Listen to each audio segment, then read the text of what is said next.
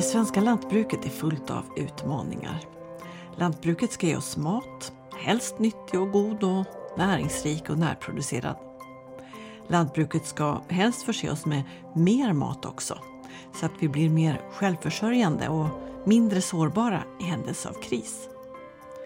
Och så ska det också ske utan allt för mycket miljö och klimatpåverkan. Lantbruket ska helst vara en del av lösningen istället för problemet när man pratar om hot mot biologisk mångfald och klimatförändringarna.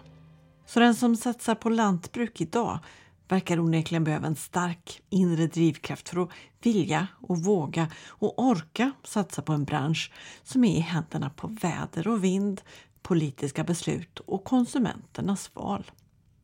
Så hur tänker och funkar en svensk lantbrukare idag? I Feeding Your Mind från SLU Future Food handlar det den här gången om en ny studie om lantbrukets logik. Vi utgår väldigt mycket från gården och lantbrukarens egen drivkraft så att säga. Drivkrafterna är väldigt olika och leder också till väldigt olika sätt att producera mat. Vi behöver nog tänka lite att vi behöver alla de här. Men vem vågar och vem har råd att satsa på att bli lantbrukare idag och i framtiden? Kommer det vara så att, det är ju, att vi inte har familjejordbruk längre i framtiden utan det är ju bolag?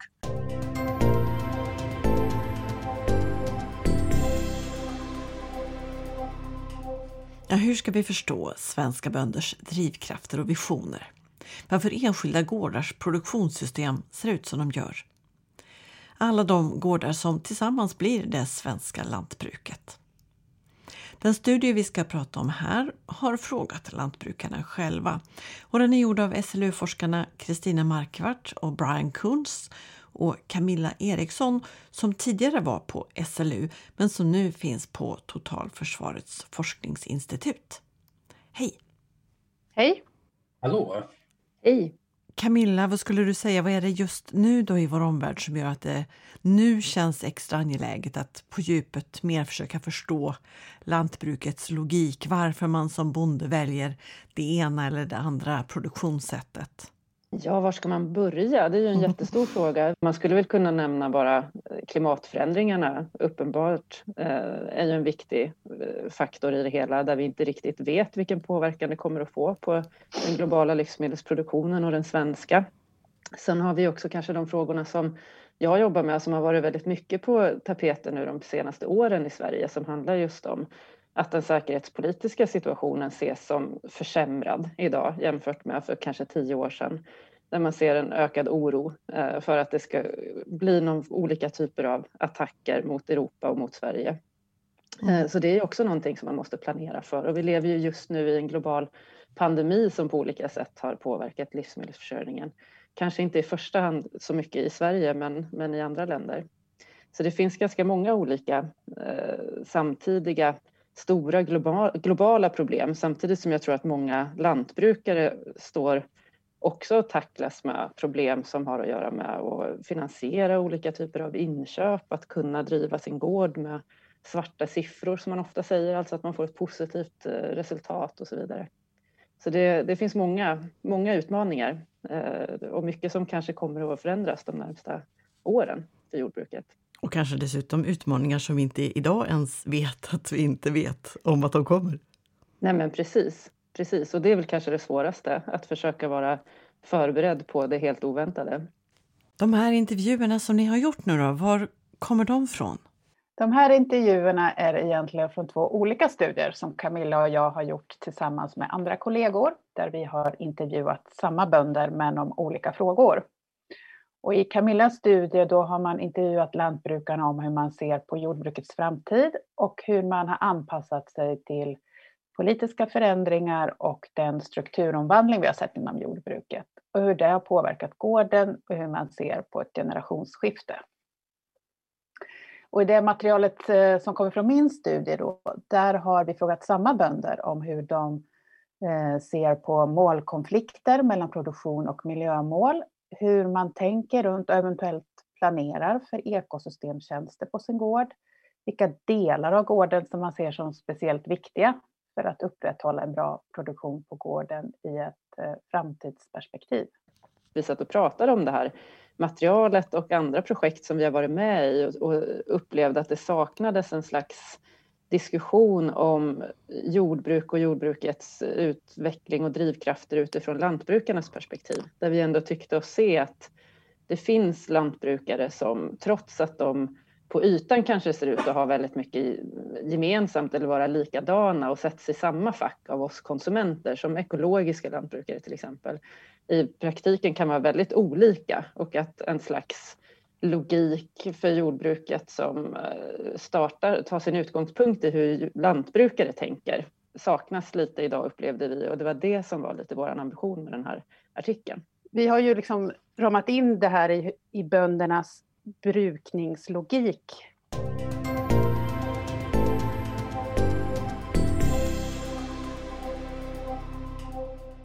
Camilla, om du ska ge en startbild av hur ser det ut i svenskt lantbruk idag? Ja, det är ju som vi försöker beskriva lite i den här artikeln som jag skrivit, en ganska polariserad bild där man å ena sidan eh, har en, en eh, om man tittar på statistiken så ser man att 10 procent eh, av de gårdarna som är störst, de brukar 50 procent av all jordbruksmark i Sverige. Alltså att man har en ganska stor koncentrering om man säger så av, av jordbruksmarken i stora produktiva gårdar.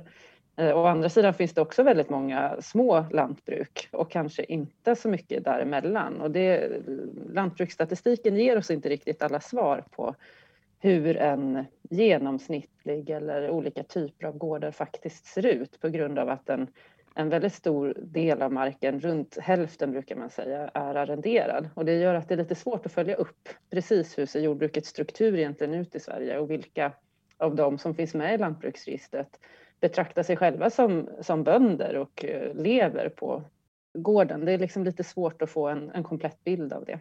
Ni delar ju in de intervjuade lantbrukarna i tre olika grupper. Kristina, vilka, vilka grupper då och hur tänker de? Och vi delade upp de bönderna som vi hade intervjuat då i tre olika grupper utifrån det som vi har kallat då på engelska vanguard, så vi har haft lite svårt att översätta det, men som spjutspetskompetens eller där man ligger i framkant eh, skulle man kunna översätta det som. Och då har vi en grupp då som vi kallar för eh, production vanguards och på svenska skulle vi kanske säga då, de som är liksom speciellt eh, duktiga och intresserade av, av att eh, få till en hög produktion på sin gård och som är drivna av eh, att ha en hög avkastning. De är ofta lite större gårdar, de är anställda och de investerar mycket i maskiner, säljer sin eh, skörd på börsen och så vidare. Eh, sen har vi en grupp som vi har kallat då för miljövanguards, eller miljö, de som är liksom spjutspets, deras spjutspetskompetens är miljövård och att eh, det som driver dem är deras engagemang i miljöfrågor. Och eh, de är oftast lite mindre gårdar, de har både växtodling och djur. De tar små ekonomiska risker, de har lite maskininvesteringar och eh, de har gårdar som ligger på marker som inte är så intressanta för de här större producenterna. Lite mer utmarker, lite mer eh, mosaiklandskap. Och sen har vi de här mitt, en mittemellangrupp som vi har kallat för eh, förvaltare, landscape stewards, som är bönder som har en stark identitet som matproducenter. De beskriver sig hur de förvaltar mark som deras familj har brukat under generationer och en gård som har brukats under lång tid som de vill förvalta och eh, de drivs inte av att ha samma intensitet i sitt brukande som de här lite större gårdarna utan de är mer drivna av det här att få till en balans mellan antalet djur, de marker de har och eh, drivet av familjen. Man har inte anställda på samma sätt. Men eh, om det är så här det ser ut i Sverige idag med eh, production vanguards, eh, storskalighet och fokus på lönsamhet. Eh, de som drivs av miljötänk och så de som framförallt har sin identitet som förvaltare av ett arv att producera mat. Om vi tittar ut i jämförbara länder, Brian, ser det ut som här, där eller sticker Sverige ut på något sätt? I din forskning har du fördjupat dig i produktionssystemen i Ukraina. Sverige sticker inte typ ut vad gäller Europa eller, äh, eller Nordamerika, framförallt mellanvästern i, i, USA. Men däremot, det, det ser ju väldigt annorlunda ut i Ukraina. Men det som jag slogs av när vi, jag började prata med Camilla uh, och Kristina var jag slogs av hur vissa svenska lantbrukare tänkte ungefär på samma sätt som de managers och tjänstemännen som jag hade pratat med i de här ryska och ukrainska bolagen. De eh, enorma bolag som driver jordbruk på 100 000 hektar eller 200 000 hektar, eh, 50 000 hektar. Jag hade eh, intervjuat olika managers i de här uh, bolagen och uh, dels ukrainier och ryssar och också det är ju några svenskar som jobbar där och amerikaner och britter och sådär. Och jag bara slogs av hur man resonerade på ett liknande sätt. Vissa svenska lantbrukare, de som vi kallar i artikeln för production vanguards. Det var det som fångade mitt intresse. Och vad är det för inställning då som du känner igen? Jo, det var ju att den här kategorin production vanguards pratade väldigt mycket om logistik. Och sen de också pratade om i den här svenska studien så pratade Production Vanguards om um, det krävs viss teknologi för att kunna hålla koll på allting liksom, och, och hålla, hålla ner kostnaderna. Och det var ju samma sak i, med de här bolagen också. Väldigt mycket så att säga betoning på teknologi. De här eh, bolagen i Östeuropa, de har ju utvecklat liksom väldigt komplicerade digitala system för att hålla koll på allting och vissa tror att det är precision agriculture, men det är inte alls precision agriculture, utan det är ju så att säga precision control. Och då ska jag flika in att precision agriculture, precisionsodling, det handlar alltså om att optimera skördarna på ett resurs och klimatsmart sätt genom att man har koll på och anpassar insatser som gödsling och ogräsbekämpning inom varje fält. Om man använder sensorer på traktorer, drönare, satellitbilder, olika modern teknik för att optimalt nyttja marken på bästa och mest hållbara sätt ungefär. Medan precision control är mer när avancerade tekniska system används för att hålla koll på och bevaka resurserna, lagren och de anställda. Till exempel via GPS och bränslemätare där bolagen kan se om traktorer och skördetröskor eller bilar har använts olovligt. Men eh, Kristina, ni delar då in eh, svenska lantbrukare i de här tre grupperna och det blir en sorts mångfald kan man säga av hur man arbetar och hur man tänker. Och mångfald, det, det lyfts ju ofta fram som någonting bra. Men vad som är bäst, det beror ju då hela tiden på vem man frågar. Ja, precis. Och det är det vi vill lyfta fram här. Att alla de här bönderna har ju tankar runt miljöfrågor, Eh, de har tankar runt vad som är ett uthålligt jordbruk. De har tankar om hur de vill utveckla sin gård. Och de funderar eh, väldigt mycket allihop runt hur de ska bibehålla bördigheten i sina jordar. Och det vi vill lyfta fram att det finns ingen av de här logikerna eller formerna som nödvändigtvis är det sortens jordbruk som vi behöver i framtiden. Vi behöver nog tänka lite att vi behöver alla de här sortens jordbruk skulle kunna spela olika roller för samhället i framtiden. Och att vi måste tänka på dem just, de, de, de, olika aspekterna de skulle kunna bidra till en jordbruksutveckling, där de här små inte bara är på väg att bli stora, utan att de faktiskt kan ha en annan roll i samhället när vi tänker på framtidens jordbruk behovet att vi breddar synen på effektivitet i jordbruket. Skulle vi liksom kunna tänka oss de här mer uthålliga systemen i framtiden där vi eh, antingen kombinerar på samma gård både matproduktion och eh, man bidrar till miljön eller att det sker på olika gårdar. Jordbruket är liksom en del av lösningen också när vi tänker på vad vi ska göra för att hantera klimatförändringar. Det är inte bara en del, ett del av problemet och också en del av lösningen där man kan bidra till att hantera klimatförändringar. Och där tänker jag att då måste vi tänka bredare vad som räknas som effektivitet. Det är inte bara avkastning i skördar utan det är en mycket större fråga som handlar om strategiska val i samhället.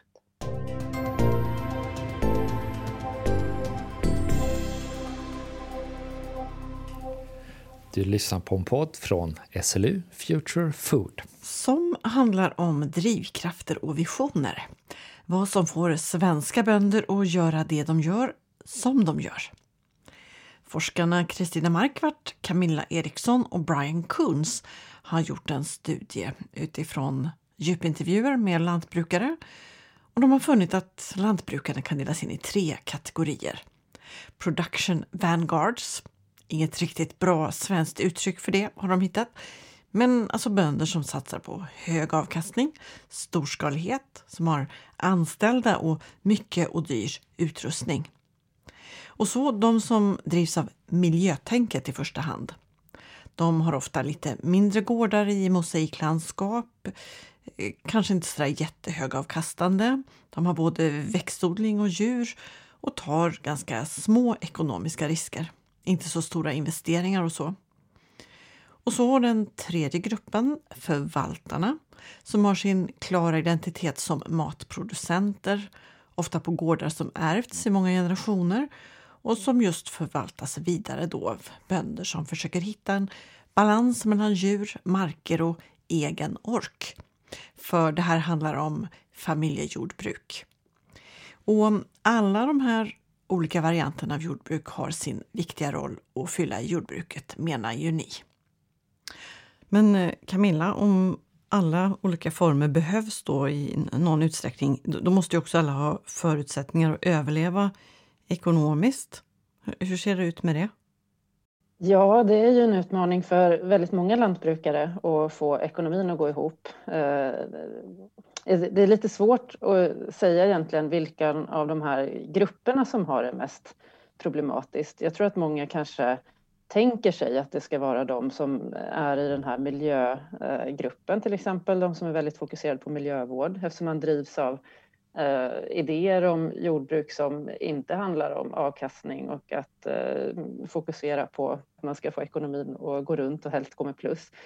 Men eh, det finns å andra sidan konsumenttrender just nu som, som stärker den typen av gårdar också, ett större intresse bland konsumenter för, för lokalproducerad mat, ekologiskt producerad mat, mat som har en positiv effekt eller man ska säga, på miljön och på landskapet. Så det är lite svårt att veta vilken av de här tre gårdarna som har, eller tre typerna av gårdar som har framtiden för sig om man säger så. Samtidigt så ser vi en koppling också här till att de här typen av gårdar i regel eller oftast finns i olika typer av landskap. Man ser ju en, tydlig koppling till att man har olika produktionsförutsättningar samtidigt som det självklart också är en, en funktion av vad lantbrukare själva vill, vad man har för, för egna intressen och egna drivkrafter bakom sitt brukande om man säger så.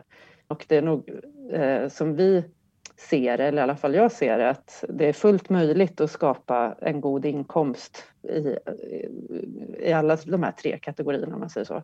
Mm. Men fann ni att eh, lantbrukarna i de olika kategorierna kände sig trygga och nöjda där eller satt man och funderade, borde jag göra på ett annat sätt? Vi har, vid de här kategorierna de har ju vi eh, analyserat oss fram till, om man säger så, efter att vi gjorde de här intervjuerna. Så det är ingenting som vi i sig har diskuterat med de här lantbrukarna, utan det här är ju vad vi tycker oss ha sett eh, i form av mönster i det här intervjumaterialet, om man säger så. Det skulle vara spännande i sig att ha en diskussion med de här bönderna om, om de här kategorierna och hur de själva ser på det. Men det, det är ingenting som vi har gjort inom ramen för det här jag tänker att de flesta har ju en ganska liksom uttalad idé om vad de vill med sin gård. Eh, att man skulle byta drivkraft eller produktionslogik eller vad man ska kalla det. Det är väl liksom ett större hopp. Alla i de här grupperna utvecklar ju konstant sina gårdar. Precis, och det är kanske lite också vad som är annorlunda med vårt sätt att kategorisera eh, bönderna här jämfört med många andra studier. Att vi utgår väldigt mycket från gården och lantbrukarens egen drivkraft så att säga. Och eh, jämfört med att till exempel fokusera på olika produktionsinriktningar som grisgårdar eller kycklinggårdar och så vidare.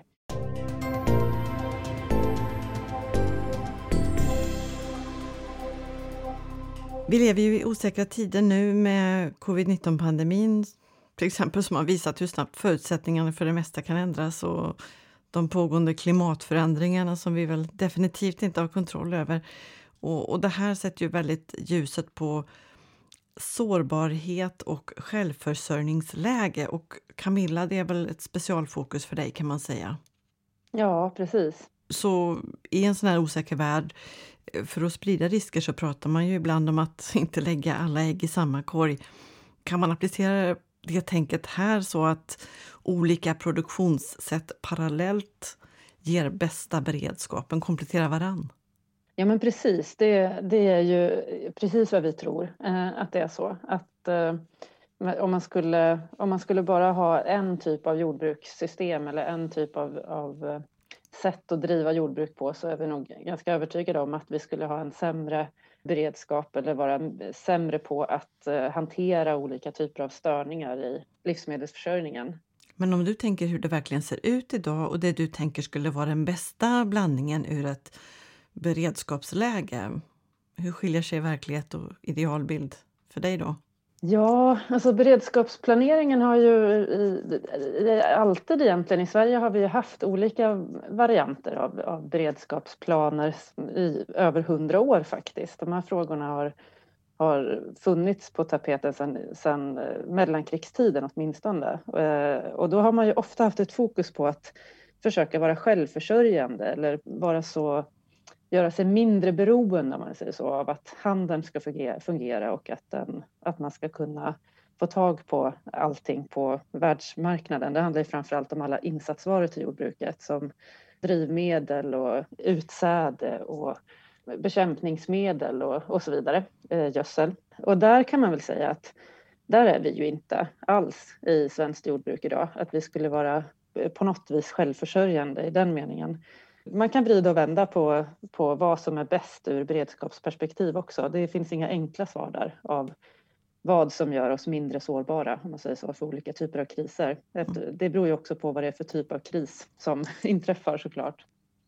Eftersom hela den här artikeln ju handlar om att tänka på gårdsystem, så just det här med drivmedel är ju faktiskt någonting som väldigt många bönder har diskuterat i våra intervjuer, att man funderar på hur man ska lösa det och att man ser det som en del i sitt gårdssystem och man funderar på i framtiden hur man ska tänka runt det, hur man, om man kan börja producera sin eget drivmedel.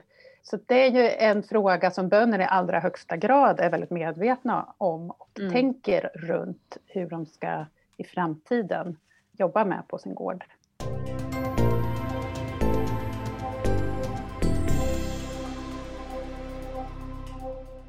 Brian, det är konkurrens mellan länder och olika odlare. Det är förstås den här pandemin som pågår, det är klimathotet, det är, man vet aldrig vad de politiska förutsättningarna ger.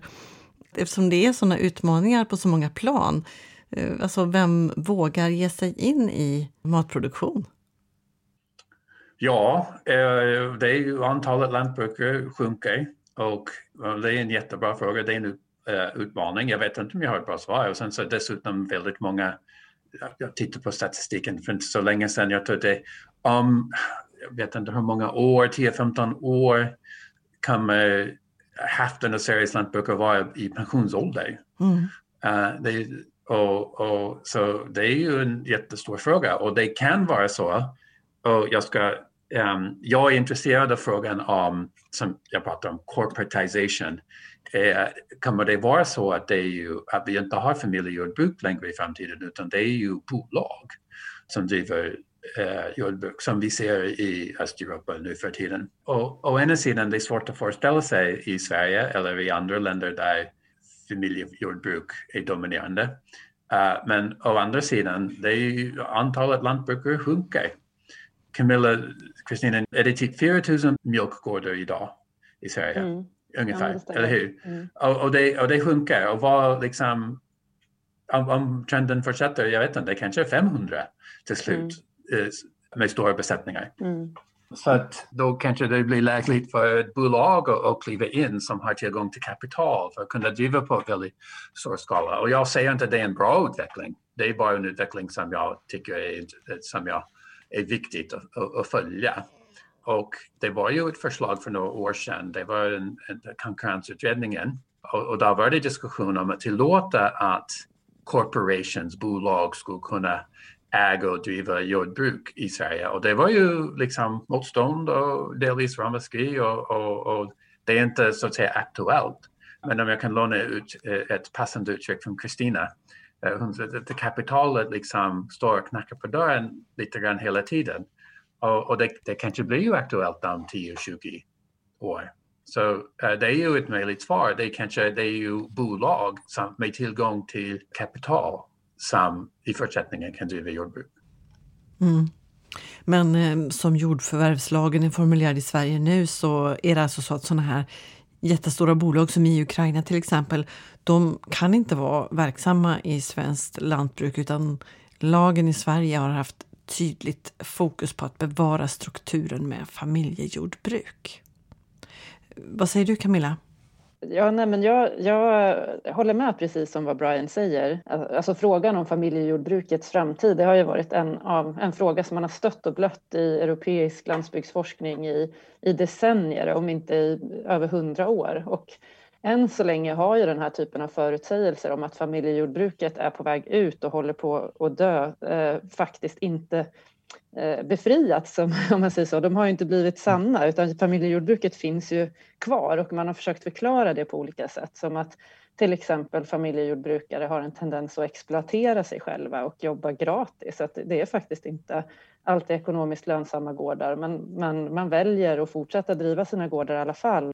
Kanske för att man ser det som en livsstil eller som eh, en, att man har en stark känsla för familjens arv och så vidare.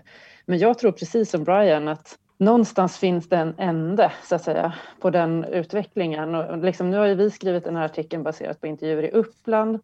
I de bästa områdena där så ligger markpriserna idag kanske på runt 300 000 per hektar eller någonting sånt. Går man ner i Skåne så ligger markpriserna kanske på runt en halv miljon per hektar och då behöver man inte vara matematiker för att räkna ut att liksom ska man försöka etablera sig i den här vad vi kallar för produktionsspecialistjordbruk om man säger så, där man har kanske man kanske äger flera hundra hektar och dessutom arrenderar ett antal hundra hektar till. Eh, om man använder den senaste tekniken, man köper stora, de stora och dyra maskiner om man säger så, att kapitalintensiteten i den typen av jordbruk har drivits upp enormt de senaste eh, åren och de senaste decennierna och den trenden är väldigt stark. Och där ser man ju att det blir väldigt svårt för familjejordbruket som bolagsform eller som företagsform, man ska säga, att klara av den här utvecklingen. Och man har också haft en, tycker jag, kanske lite konservativ syn inom jordbruksforskningen på att man tänker sig att det är unga människor, det är unga söner som ska ta över efter sina fäder. Det är så det har sett ut eh, traditionellt och historiskt medan det egentligen faller på sin egen orimlighet att en 20-åring ska ta över ett företag som, som har en kapital, alltså bundet kapital på hundratals miljoner och, och en stor omsättning. Så. Det, så ser det inte ut i andra branscher heller. Kristina, vad säger du?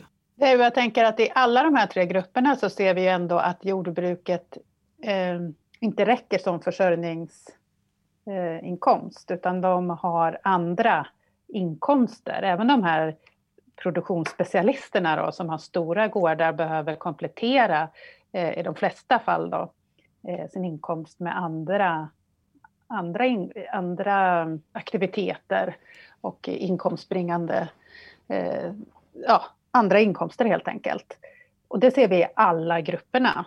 Eh, antingen om man har flera strängar på sin lyra, har flera, eh, flera olika jobb eller att en partner då jobbar utanför gården och drar in pengar. Så att även i de här största, så att, och det som man kanske traditionellt sett tänker på att det här är de effektiva gårdarna, inte ens där är det så lätt att eh, överleva som bonde.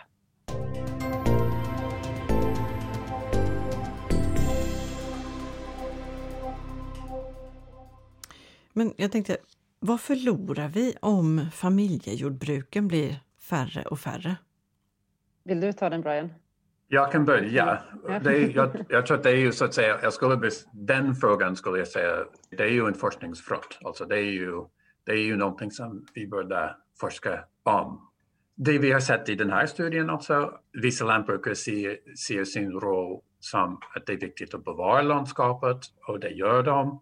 Så landskapet kanske skulle se annorlunda ut. det är också, man kan prata om så att säga arbetsmarknaden. Det är ju färre folk som jobbar med jordbruk. Befolkningen minskar i många landsbygdskommuner. Det är frågan om lite grann om deras framtid. Jag vet inte om Camilla och Kristina vill uh, lägga till något.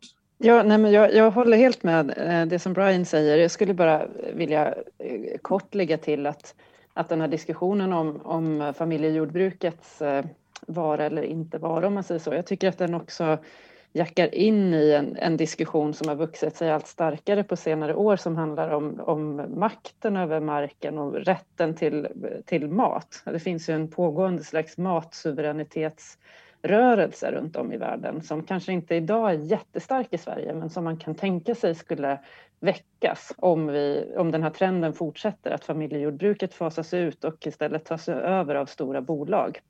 Det handlar ju till syvende och sist lite grann om, om vilka som har eh, makten över vår matproduktion som är som många idag mer, i allt högre grad betraktar kanske nästan som en mänsklig rättighet. Att man ska ha visst inflytande över, eh, att inte den här sårbarheten om man säger så, utsattheten för marknaden och eh, olika typer av, av, stora utmaningar i framtiden ska öka. Jag tror att många vill ha snarare, om jag pratar om oss konsumenter då i någon mening, eller medborgare, att man kanske snarare vill ha mer inflytande, mer makt, eh, mer att säga till om än mindre. Och en trend där familjejordbruk ersätts av stora bolag skulle ju vara en situation där vi har mindre inflytande skulle jag säga. Vad ser du då som talar för att familjejordbruken får en starkare position framöver? Ja, det skulle ju vara just de här, de här konsumenttrenderna kring att köpa mat som man vet hur den har odlats, vet vem som har odlat den, var den har, Eh, hur den har kommit till om man säger så och att man är beredd att betala ett lite högre pris. Alltså det som man ofta kallar för nischmarknader.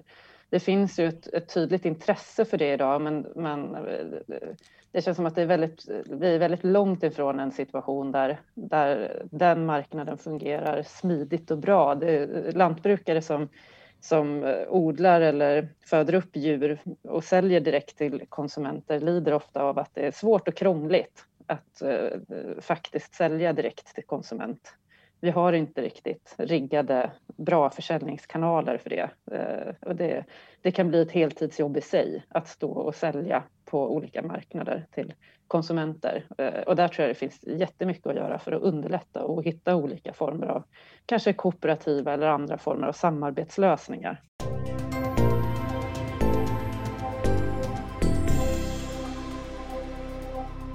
Eftersom Sverige är ett EU-land, alltså EUs jordbrukspolitik, olika stöd och så, det måste väl påverka oerhört mycket vilka produktionsformer som gynnas?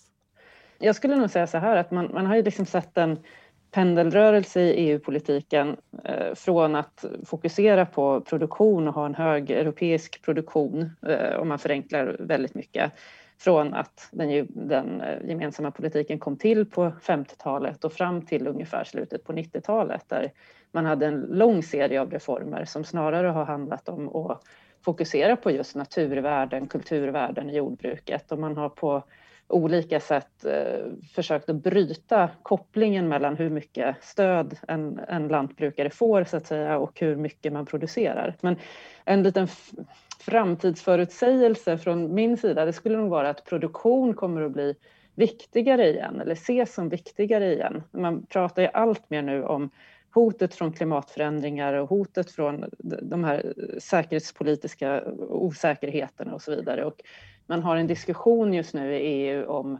sårbarheter som följer av att vara beroende av import från länder utanför EU och allt mer krav ställs på att Europa ska ha en, vara självförsörjande i någon mening och att man ska ha en strategi för hur man ska Eh, klara av olika typer av störningar. Eh, och det kan jag tänka att den pågående pandemin bara kommer att bidra till, om man säger så, den typen av diskussion.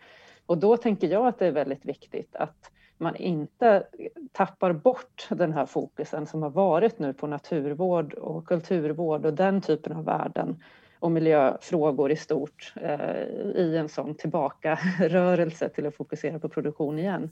och att man hittar styrmedel och sätt att gynna eh, jordbrukssystem som kan leverera både och om man säger så.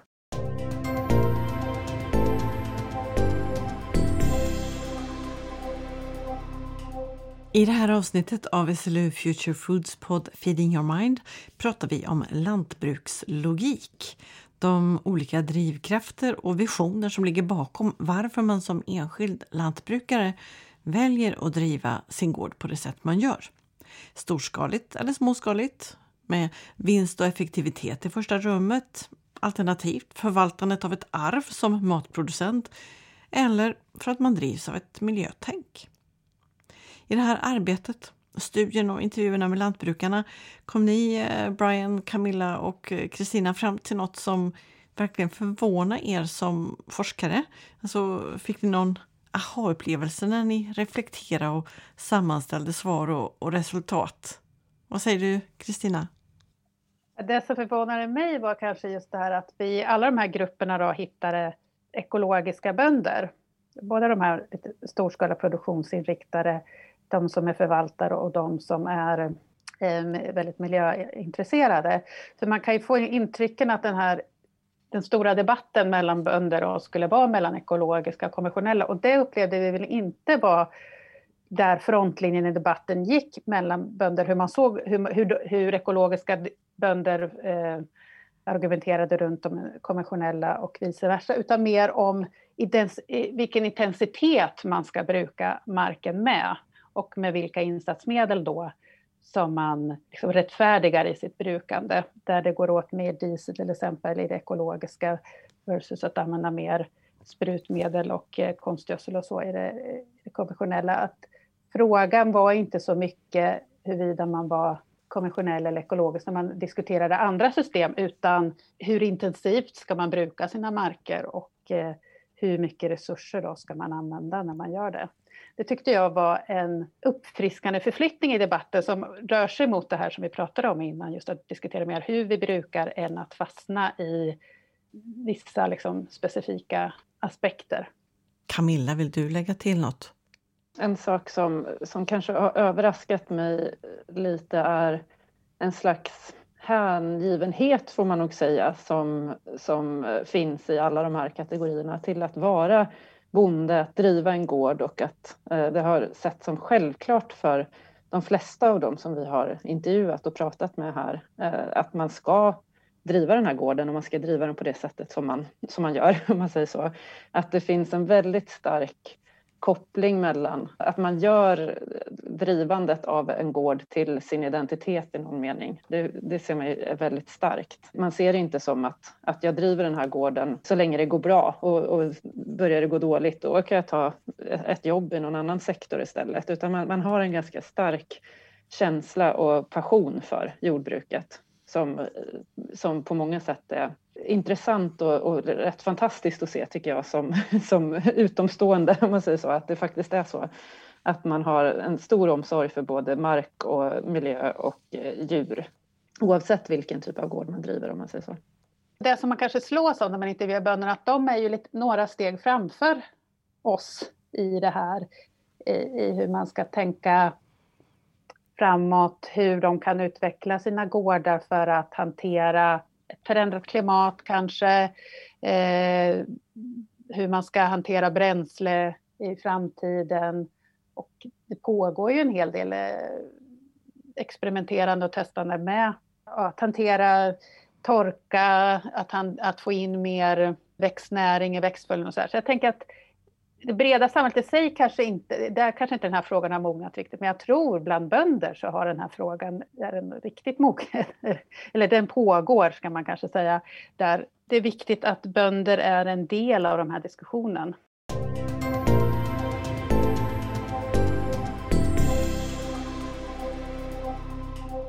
I den här tvärvetenskapliga studien då så gjordes 20 intervjuer med lantbrukare mellan 23 och 70 år. Intervjuerna gjordes under åren 2013 och 2014 i en kvalitativ studie där man alltså inte intervjuar så många utan lite mer på djupet. Och så har ni också återkommit till Några av lantbrukarna gjort ytterligare 14 intervjuer, så totalt 34 intervjuer bygger era resultat på. Sammanfattningsvis och avslutningsvis, vad hoppas ni att den som funderar över de här frågorna och som läser er artikel ska ta med sig för nya insikter? Och vi börjar med dig Kristina. Då är det väl insikten att lyfta lite mer diskussionen till att tänka hur vi producerar mer än bara vad. Och Camilla? Mm, nej, men jag håller med och också kanske att man faktiskt funderar på hur, hur det är att driva lantbruk och hur en lantbrukare tänker kring de här frågorna och inte fastna i hur man som konsument tänker, att man vill äta vissa saker eller, eller hålla sig till vissa märkningar eller vad det nu kan vara, utan att man försöker att se lite bredare på hur det faktiskt är att vara lantbrukare, om man säger så. Brian, vad vill du att man ska ha med sig från er artikel? Uh, jag skulle bara lägga till, det är ju också utifrån mitt uh, eget forskningsintresse, att det, det kanske kommer nya aktörer som corporations, bolag, på gott och ont. Och uh, det är viktigt att förstå det, hur de resonerar kring jordbruk. Det kanske är läge att göra någon liknande studie, inte så långt från nu, och se vad som har hänt sen senast. Absolut. Ja. Jag tror alla håller med dig. vi har ju diskuterat kanske att göra en liknande studie, för det är ju ganska... Vi har ju diskuterat just att undersöka de här frågorna mer. Det skulle vara spännande. Om man nu vill eh, läsa den här artikeln själv, eh, Kristina, var hittar man den? Ja, då är ju den eh, fortfarande inte publicerad utan den är under granskning hos en vetenskaplig tidskrift. Men så fort den är eh, godkänd och publicerad så kommer det komma en blänkare i Future Foods nyhetsbrev. Ja. Och detta sägs då våren 2021, så längre fram i tiden så kommer förstås den här artikeln som beskriver er studie att finnas tillgänglig. Tack till eh, Kristina Markvart från SLU, Camilla Eriksson från Totalförsvarets forskningsinstitut och Brian Kunz också på SLU. Du har lyssnat på Feeding your mind från SLU Future Food och jag heter Ylva Karlqvist Warnborg och säger hej då och på återhörande. Fick jag rätt nu, Totalförsvarets forskningsinstitut? Ja, jag blev imponerad. Ofta säger folk fel. ja.